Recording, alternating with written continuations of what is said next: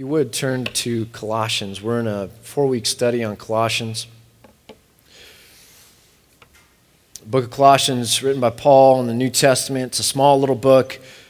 Uh, so after Philippians,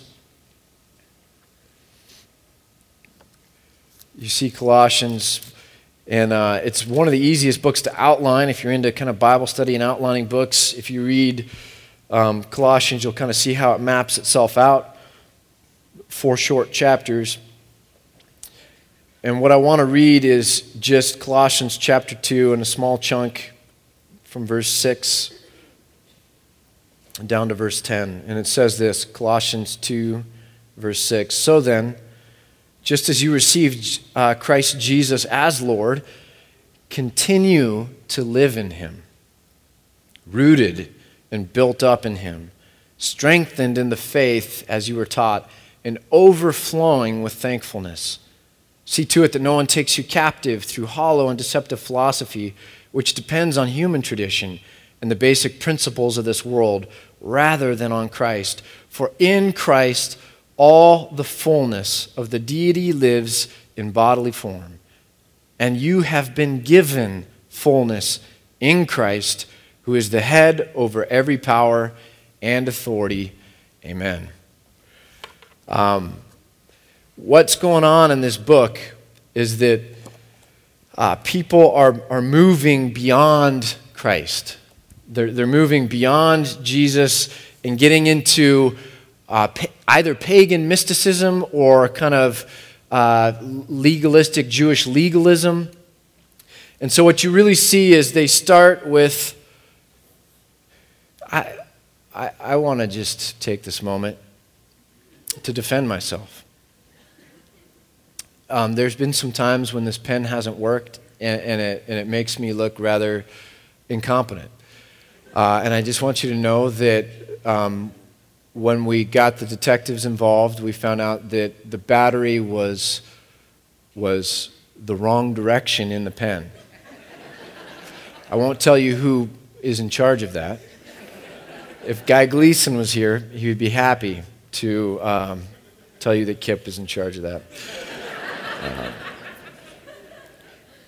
but I know how to use a pen. All right, so we start here, and, and the problem is we start with Christ and then we, we move on. We, we, we, we go beyond. And over here, we, we either end up with mysticism, uh, or over here, legalism, phonetics. Uh, and, and so, in addition to Christ, in addition to the faith we begin with, in addition to grace, in addition to the fullness present in Christ available to us, we go beyond. And I think um, Paul is seeing this happen, and he's saying anything that takes you beyond Christ takes you away from God. Don't you understand that? All the fullness of deity dwells there. And anything that takes you beyond takes you away. It's not adding to your faith, it's actually subtracting. And so he says, don't be taken captive by hollow and deceptive philosophy. The word here is, is literally kidnapped uh, or in, in, enticed away. And I was wrestling with that.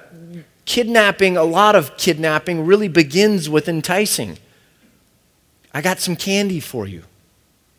Right?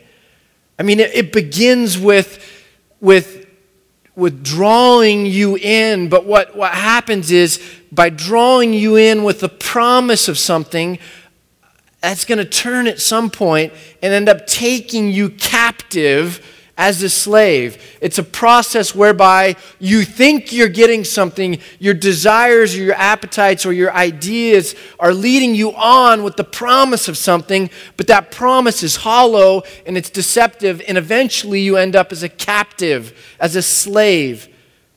And so the Greek word here that Paul's using is do not be kidnapped. Don't be enticed into going beyond Christ. And so you end up with mysticism, the worship of angels, and kind of mystical realities, or as Paul talks about, the do not taste, do not touch, celebrate this holiday, not that holiday, and the legalism, the, the, the kind of religiosity that can, can sometimes happen. And I think that what happens is mysticism, what we would call today spirituality. Um, so if you want two words, let's just put it there. In modern context, it's spirit spirituality. But that sounds so safe. It sounds so good. It's such an easy word to say. But where does it take you? And what does it give you in the end? And I would call this churchianity. Um, it's okay if you can't read it because I'm saying it so you understand what it is because I'm connecting the two. That's how symbols work, right? Um, churchianity, it's this idea that I've been in the church my whole life. I know, I know, I know, I, I know what all the do's and don'ts are. I do them. I, I know 50 ways to judge you. Try me. I'm really good at it. You know, I, um, and, and so spirituality is what happens, I think, when, uh, when we harmonize with secular culture. So if we harmonize over here with secular culture, we end up with spirituality. If you just run out into America, secular America, kind of pagan America, whatever America, um, religionless America, when you harmonize with secular culture, but we're spiritual beings, you know, we, we have eternity, God has placed eternity in the hearts of man, it says in, in the book of Ecclesiastes. So, what do we do with all that pent up image of God in us if we're, we're harmonizing with secular culture? We become spiritual. become spiritual. We, we learn to meditate. We learn to think positive thoughts. We learn to, we learn to do good. And we learn to, we, learn to do all these spiritual things. And we read all these spiritual books. And, and we kind of take this grab bag, this amalgam of, of things, and piece it together into what works for me, which is mine. And, and that's okay. Whatever works for you uh, is great too, as long as it's not like Jesus, because he's exclusive. And it's on this side, sec, this is, we're talking about secular spirituality. And so anyone that claims to be the anything um, and takes away my ability to cobble together this amalgam is uncomfortable, and, and we need to distance ourselves from that. Okay? So, spirituality is what happens when we harmonize with secular culture. Legalism is what happens when we harmonize with church culture. There is a church culture, by the way. When we harmonize with church culture, there's a whole pattern to life that comes about through that. There's a whole vibe that comes with that. There's a whole um, what, what, what's comfortable and what's not, what goes here and what doesn't go here, whether you're doing it right or not doing it right. There's a whole thing that comes with that. And we can begin to get so wrapped up in that or so aware of that or so familiar with that because we've gone beyond Christ now to this kind of culture that we're harmonizing with that, that, that tells us where to step and where not to step, what foods to taste, what holidays to observe and how to do it and what the right rituals are. And we become so into that that, that we slowly become more legalistic as we harmonize with church culture. Someone sent me this video this week, and I thought it might fit right here. So let's watch this video on stuff Christians say.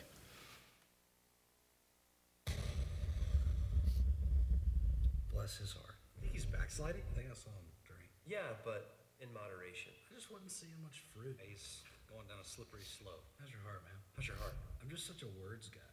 It was a total God thing. I'm blessed. Been working on my testimony. that secular music? We're opening with a secular song tonight. Wait, is this a secular song? Isn't she secular? Which station's the fish? 104.3 The Fish. Safe for the whole family. You know he's a believer. He's saved. I just pray you would give him traveling mercies. Hmm. Pray for all Tyler's unspokens. Hmm. I echo that. Just really like to echo Tyler's prayer, Father.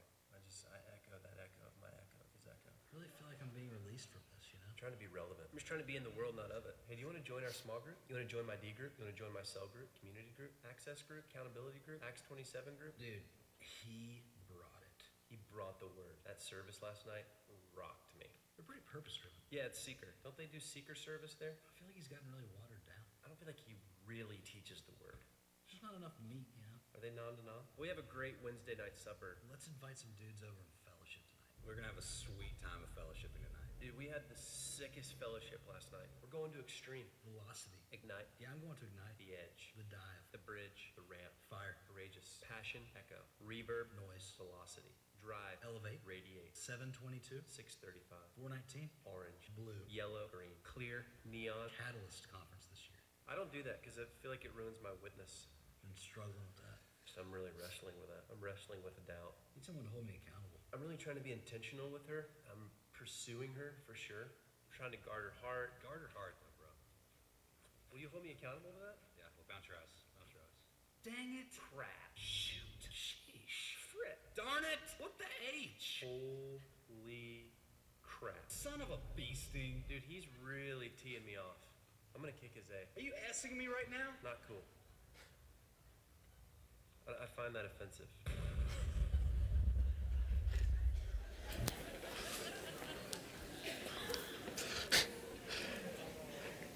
Maybe it went with the sermon. I don't know. I just, I just felt like it was healthy, regardless.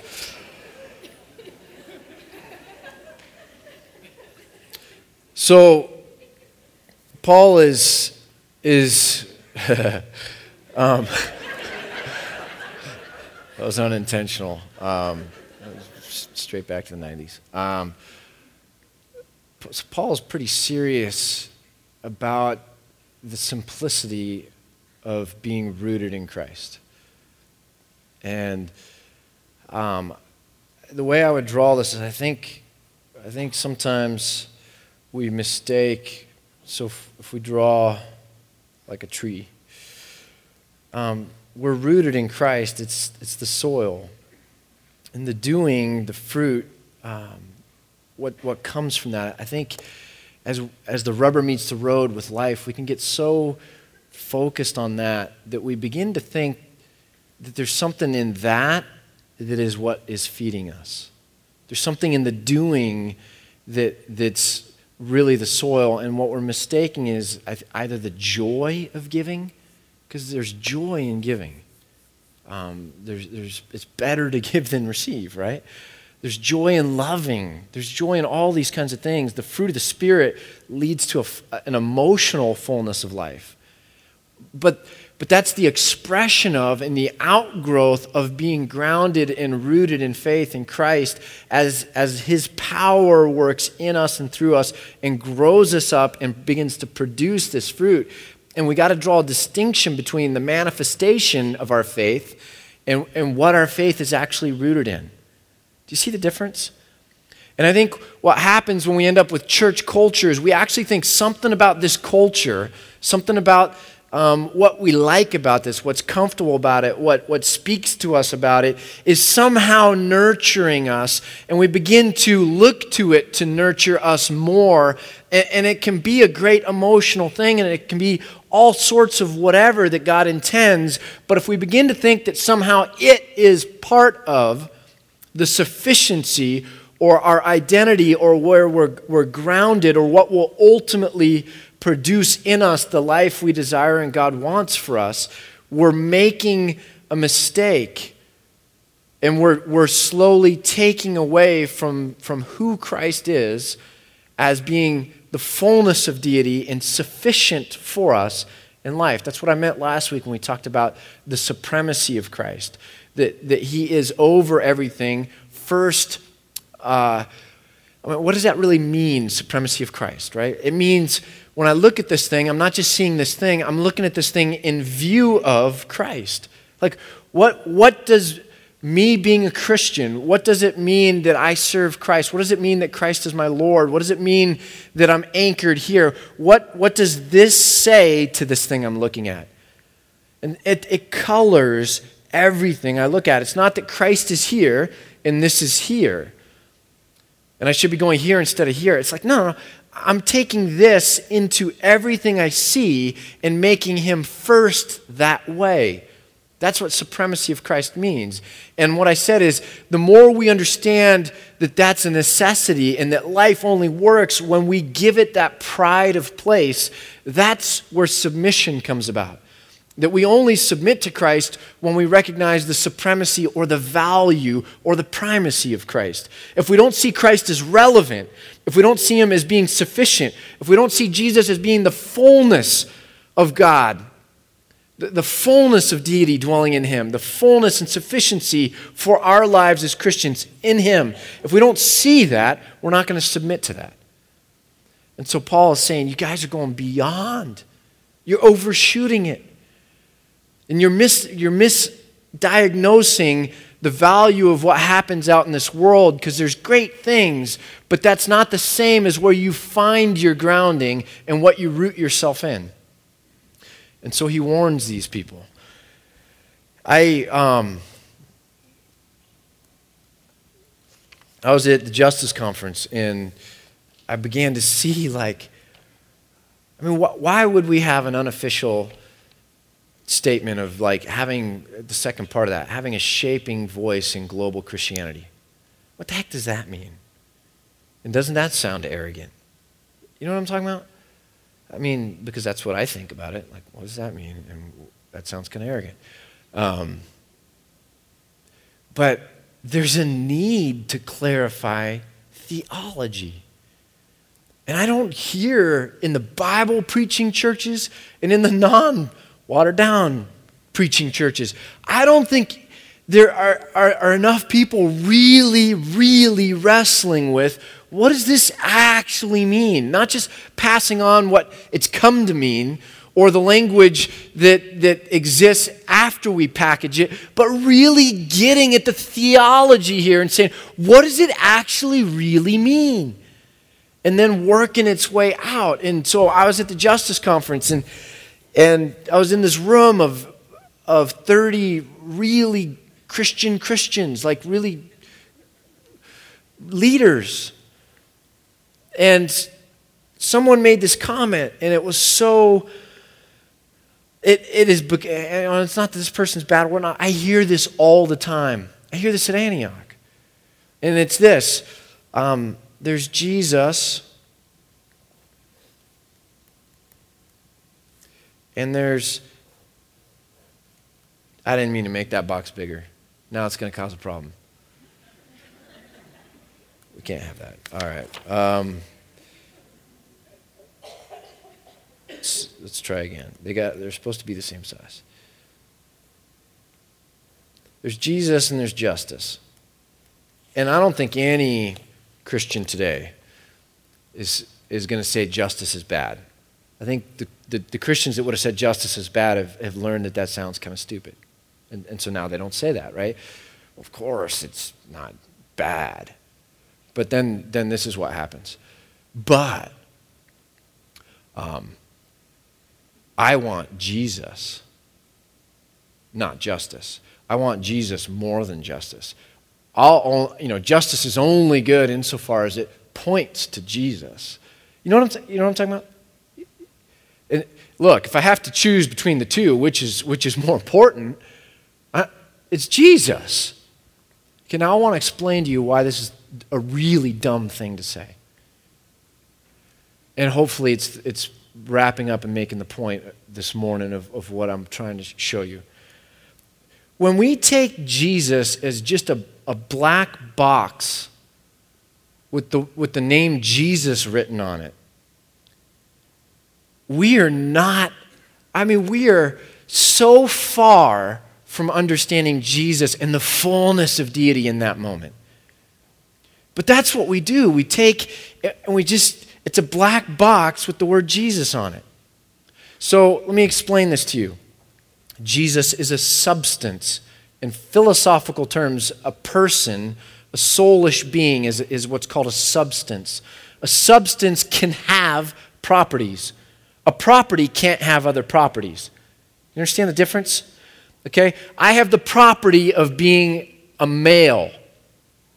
I'm Ken White's, I'm a substance, and I have a, the property of being a male. I also have the property, it's not a necessary property, but, but at this point, it's an essential property. I have the property of being a dad. It's a property I have. I also have the property of being intuitive on the Myers Briggs. Doesn't matter whether I'm sleeping or awake, doesn't matter which one of you guys I'm talking to, the, I, I have the property of, of being intuitive. It's part of what defines me as you add the different properties, essential and even non essential, to me um, because I'm a substance that has properties. Now, that means um, I am an amalgam of all those things that make me up. Now, justice is a property that, that a substance can have. Justice is a property that a person can have. You can have the essential characteristic of being just. Okay? With regard to Jesus, when God says in Isaiah, My own right arm will work justice, and he's talking about the Messiah, he's actually saying that this, this Messiah is a part of my justice, God's justice. And when we begin and it says his name shall be called Emmanuel, it means God with us. And that's God's right arm coming down. And Jesus is heralded first by the shepherds who say, Peace on earth, shalom. It wasn't just a howdy. They were making a declaration peace on earth and glad tidings, not tonight, but for mankind. Like, because the Messiah is coming and he's going to reconcile you to the Father, which is justice which is putting things back the way they were supposed to be restorative justice. And then Jesus, he begins his ministry and he opens up the Bible and he doesn't give a big vision. I'm going to have 10,000 followers. And within five years, we're going to build a building on, on this many acres. You know, I, I'm, I'm not picking on any, anyone in Christian America or anything like that. I'm, what I'm saying is, what did Jesus begin with? Scripture. And in your hearing, this scripture about um, the poor and, and good news to the poor and the marginalized, that it's being fulfilled now. Justice. And then when Jesus comes to the end, his last words are, It is finished. What is finished? His death? His life? The ending of your sins, because this is, if you were in Redux last week, this, we chased this down. The ending of your sins we, have so misdiagnosed Christ that we've reduced him down to a part of the story rather than seeing the, the end of the story. The part of the story is the atonement, meaning Jesus' death pays for your sins, right? But that was a means to what? You walking around sinless? It was a means to the end. Sin was a problem. And when you deal with the problem, it's not that's not the point of the story. You're getting that out of the way so that things can return to what really mattered. And so when jesus died you didn't see the, the altar crack in the temple which is where sacrifices were given and sin was taken care of. What you saw was the temple veil ripped in two from top to bottom the barrier between a holy god and his people who were who were mired in sin. So when jesus finished the payment for sin Forget the altar. What really matters is that the barrier with God is gone. Emmanuel, God with us. We're restored back to the way it ought to be. We're a family again. And so when Jesus said, It is finished, what was finished was his work of restoring us back in that relationship with God. Jesus was justice. Jesus' mission was justice. Jesus' commands to us for the poor and to love and, and to, to basically, um, all throughout Scripture, whatever you do for the least of these, was all justice. So here's the, here's the thing two boxes. Which is more important? Well, if you're going to make me choose, I'm going to choose Jesus and not justice. But if we really get at the thing behind the thing and talk theology here, Jesus is the sum total of everything that makes up Jesus, just like you are the sum total of everything that makes up you. And here's the thing there is never a time or a place where you can have Jesus and not justice. Let me say that again. There is never a time or a place in the world or in the universe or next to, to, to, God at the right hand of God. There's never a time when Jesus is standing there where justice is not also there. We've got to understand Jesus better than what we've been fed. I can't have Jesus and not also justice. I can't love Jesus and not also love justice. Those two things are one and the same in the person of Christ. Now, of course, we can say, I don't want to just do justice not in the name of Christ, or I don't want to do justice apart from Christ, but don't tell me I want Jesus and not justice. Do you understand what I'm saying? And we, we've created this crappy church culture that sets up these right answers that make us walk around feeling really spiritual and religious, but they're so stupid, some of these answers. And you can have leading Christian figures saying stuff like, well, but we all know justice is okay and all.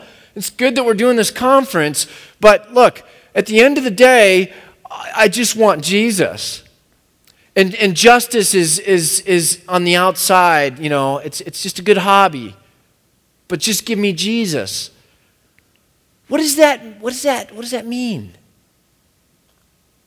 All the fullness of God dwells in Jesus. That's as far from a black box with a name as you can get. And when we go beyond Jesus, and when we go beyond Scripture, and we start adding either legalism or spiritualism, we begin to slowly minimize Christ and oversimplify Christ and make Christ smaller and more irrelevant to where our whole purview is, is all of these kinds of things and, and, and Jesus who, who's going to be the checkbox or the right answer we put in. But when we camp in Scripture, when we read Scripture, when we dwell in Scripture, these are the Scriptures that point to Christ and testify to Christ. And they don't just testify that he's the right answer, they testify to his character. They testify to his work and his calling. They testify to his relationship with God and the outworking of God through him. When we, when we soak in Scripture, the, the picture we get of who Christ is gets more and more robust and complex and accurate. And then we camp there and then we're fed there. And then we find a relationship there. And then we don't go anywhere else. To go beyond Christ is to slowly start to minimize and lose Christ. Let me read it again. Listen to these words. Like, let this soak for a second. So then, just as you received Christ Jesus as Lord, also continue to live in him, rooted and built up in him, strengthened in the faith as you were taught, and overflowing with thankfulness because he's not only supreme, but sufficient. See to it that no one takes you captive through hollow and deceptive philosophy, which depends on human tradition and the basic principles of this world that would entice you to go beyond and away from. For the reason you don't want this, Because, for in Christ, all the fullness of the deity lives in bodily form. And you have been given fullness in Christ, who is the head over every power and every authority. Turn back two chapters to Ephesians, if you, if you would.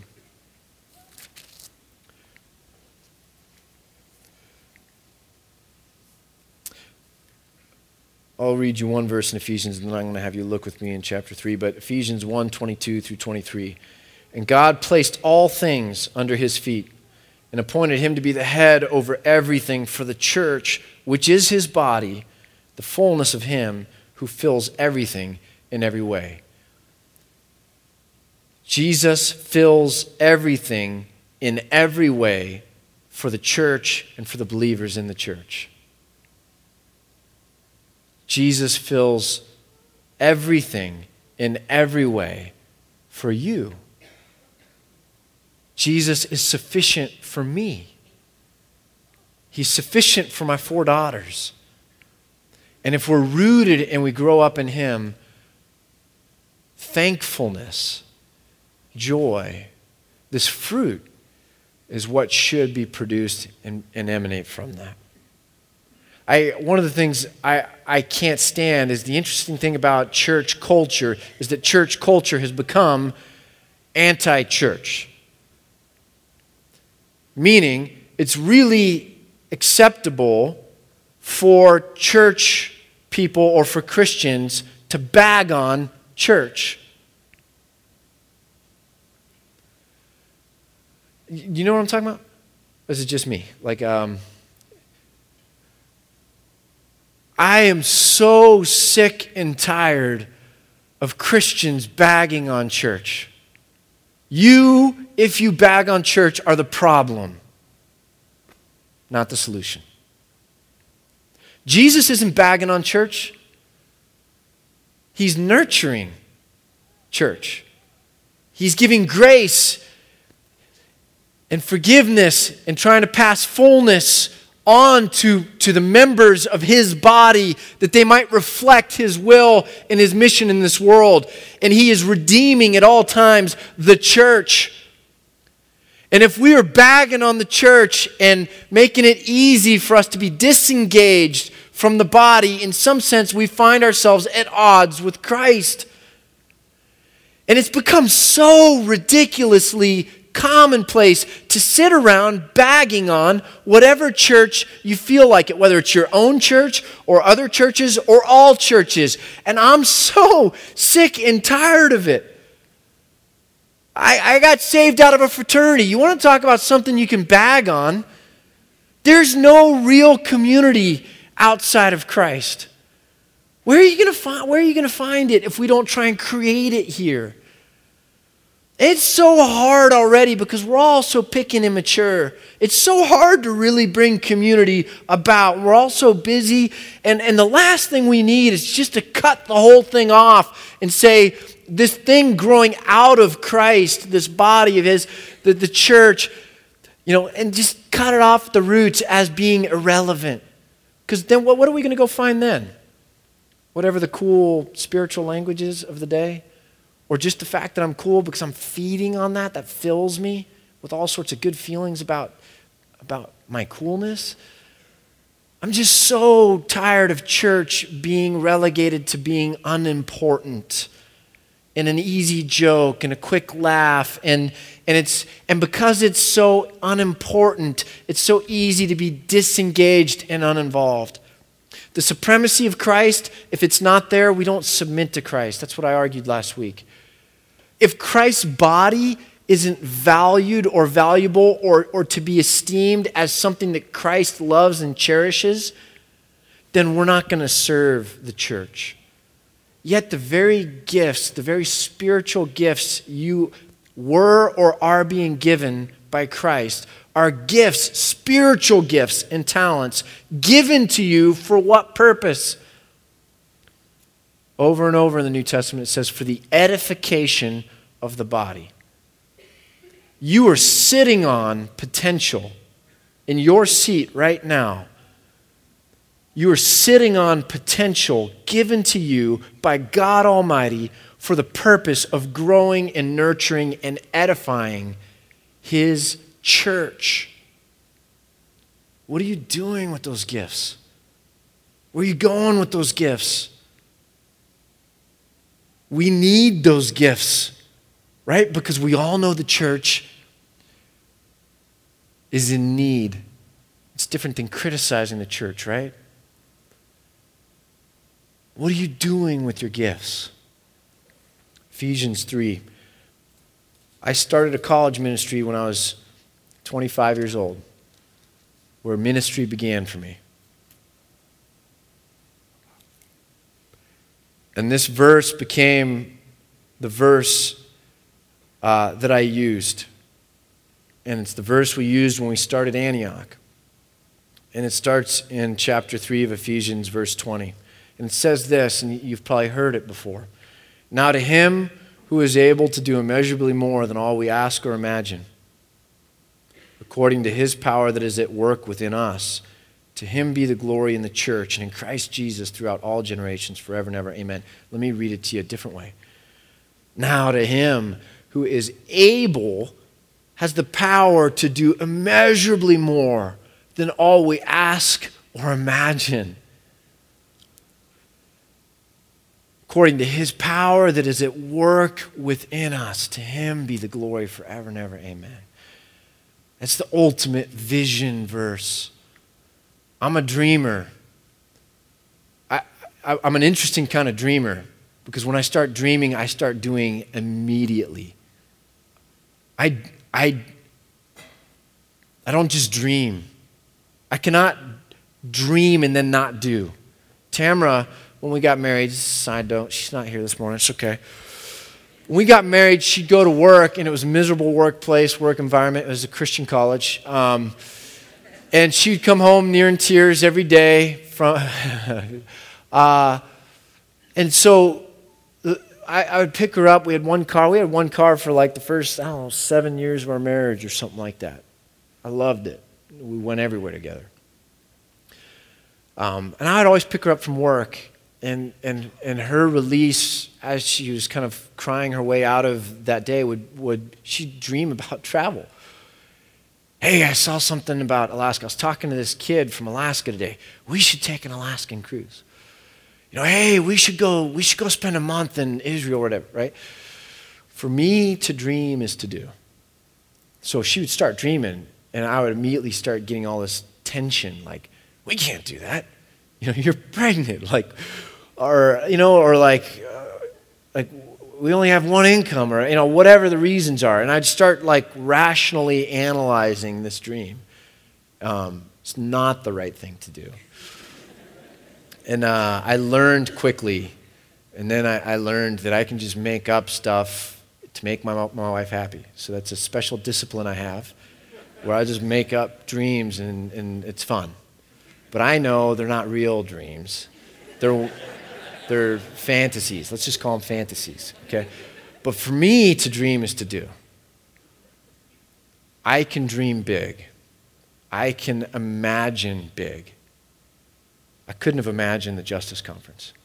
I couldn't have imagined this church being how real and authentic it is. I couldn't have imagined how many interns have come from 18 different colleges every summer and that, that they, they would stay and that half our staff would be former interns. I couldn't imagine that. I couldn't imagine Kilns College.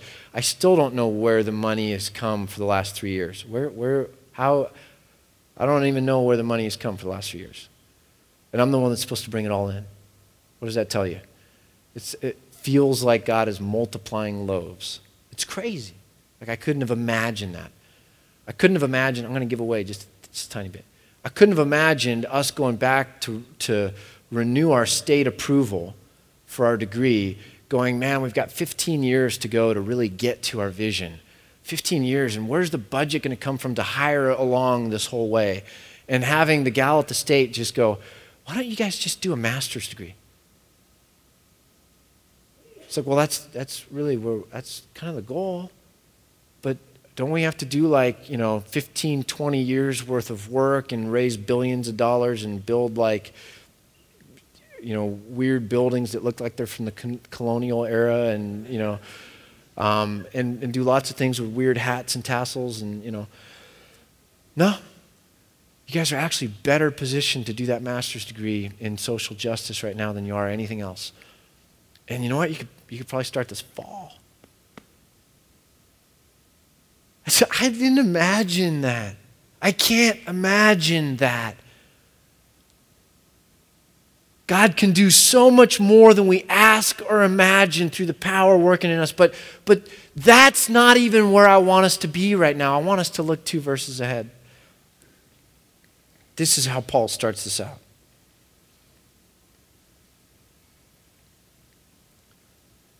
All the way up to verse 14. For this reason, I kneel before the Father, from whom his whole family in heaven and on earth derives its name. I pray that out of his glorious riches, he may strengthen you with the power through his Spirit in your inner being, so that Christ may dwell in your hearts through faith. And I pray that you, being rooted and established in love, may have power, together with all the saints, to grasp how wide and how long and how high and how deep is the love of Christ, and to know this love that surpasses knowledge, that you may be filled to the full measure of all the fullness of God. And then out of that comes this unbelievable verse about all that could be, all that maybe in some sense should be, through the power that God can work in us that will blow our minds. Blow our minds as to what is possible in our lives as we work together as His body. I invite you into an exploration of that. I want friends. I think you want friends. We all want friends to journey with on mission for God, believing that we can see mountains move. And I'm going to leave you with this announcement. We need kids volunteers at this church. I'm tired of seeing Linda have to spend all day Saturday calling for children's volunteers. I'm tired of people saying, but I don't have kids, that's somebody else's responsibility. Because parents with little kids that have to get them ready and come to church, most of those parents um, could be committed. Could, could be committed at that point, temporary insanity. We don't want them working with the kids. They're not fit to be working with kids. If you don't have kids, we need you to serve and to use your gifts and the abundance of energy that you, you still have to work with kids. And if you have parents, just like if you have money at this church, do not take advantage of this church.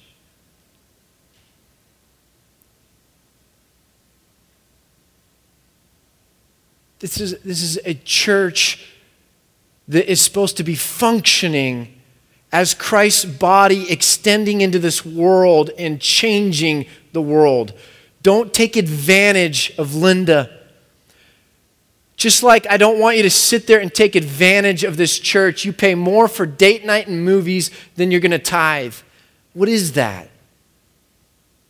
Is that honoring the fullness of God in Christ Jesus, that His church is to be revered as this bride that He's nurturing?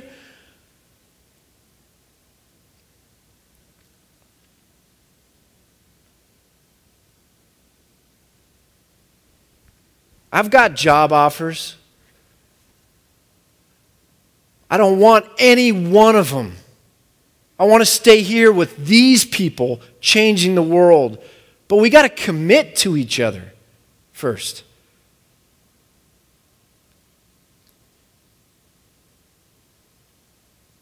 Time, energy, and resources that this is important enough.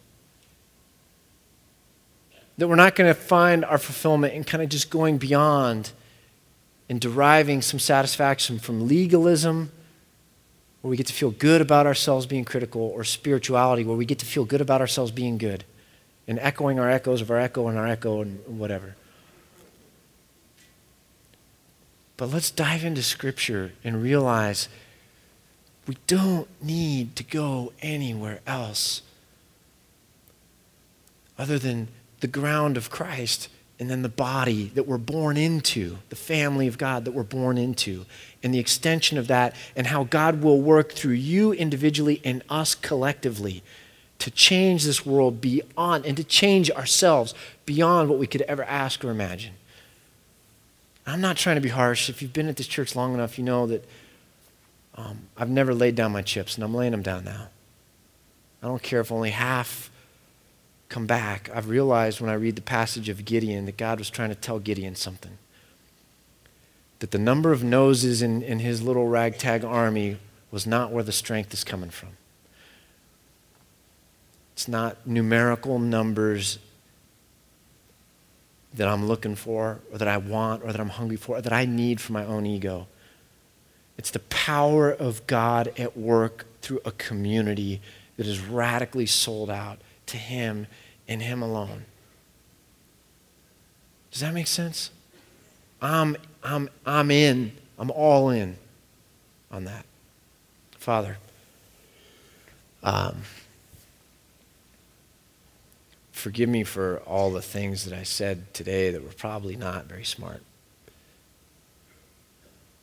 Forgive me if I've offended anybody in a way that wasn't supposed to offend or, or wasn't a righteous offense. Forgive me for that. And Father, I would pray with me and with the rest of this church that you would be able to take our humble offerings mixed with our own imperfections and somehow bring about something beautiful from that. Pray that we would do it and do it only if it's going to glorify you and give us the joy and the gratitude and the thankfulness of being used by you and being able to, to worship you. We commit that. We commit this church, all we do through this church, to you and your Son, in whom all your fullness dwells. In Jesus' name, amen.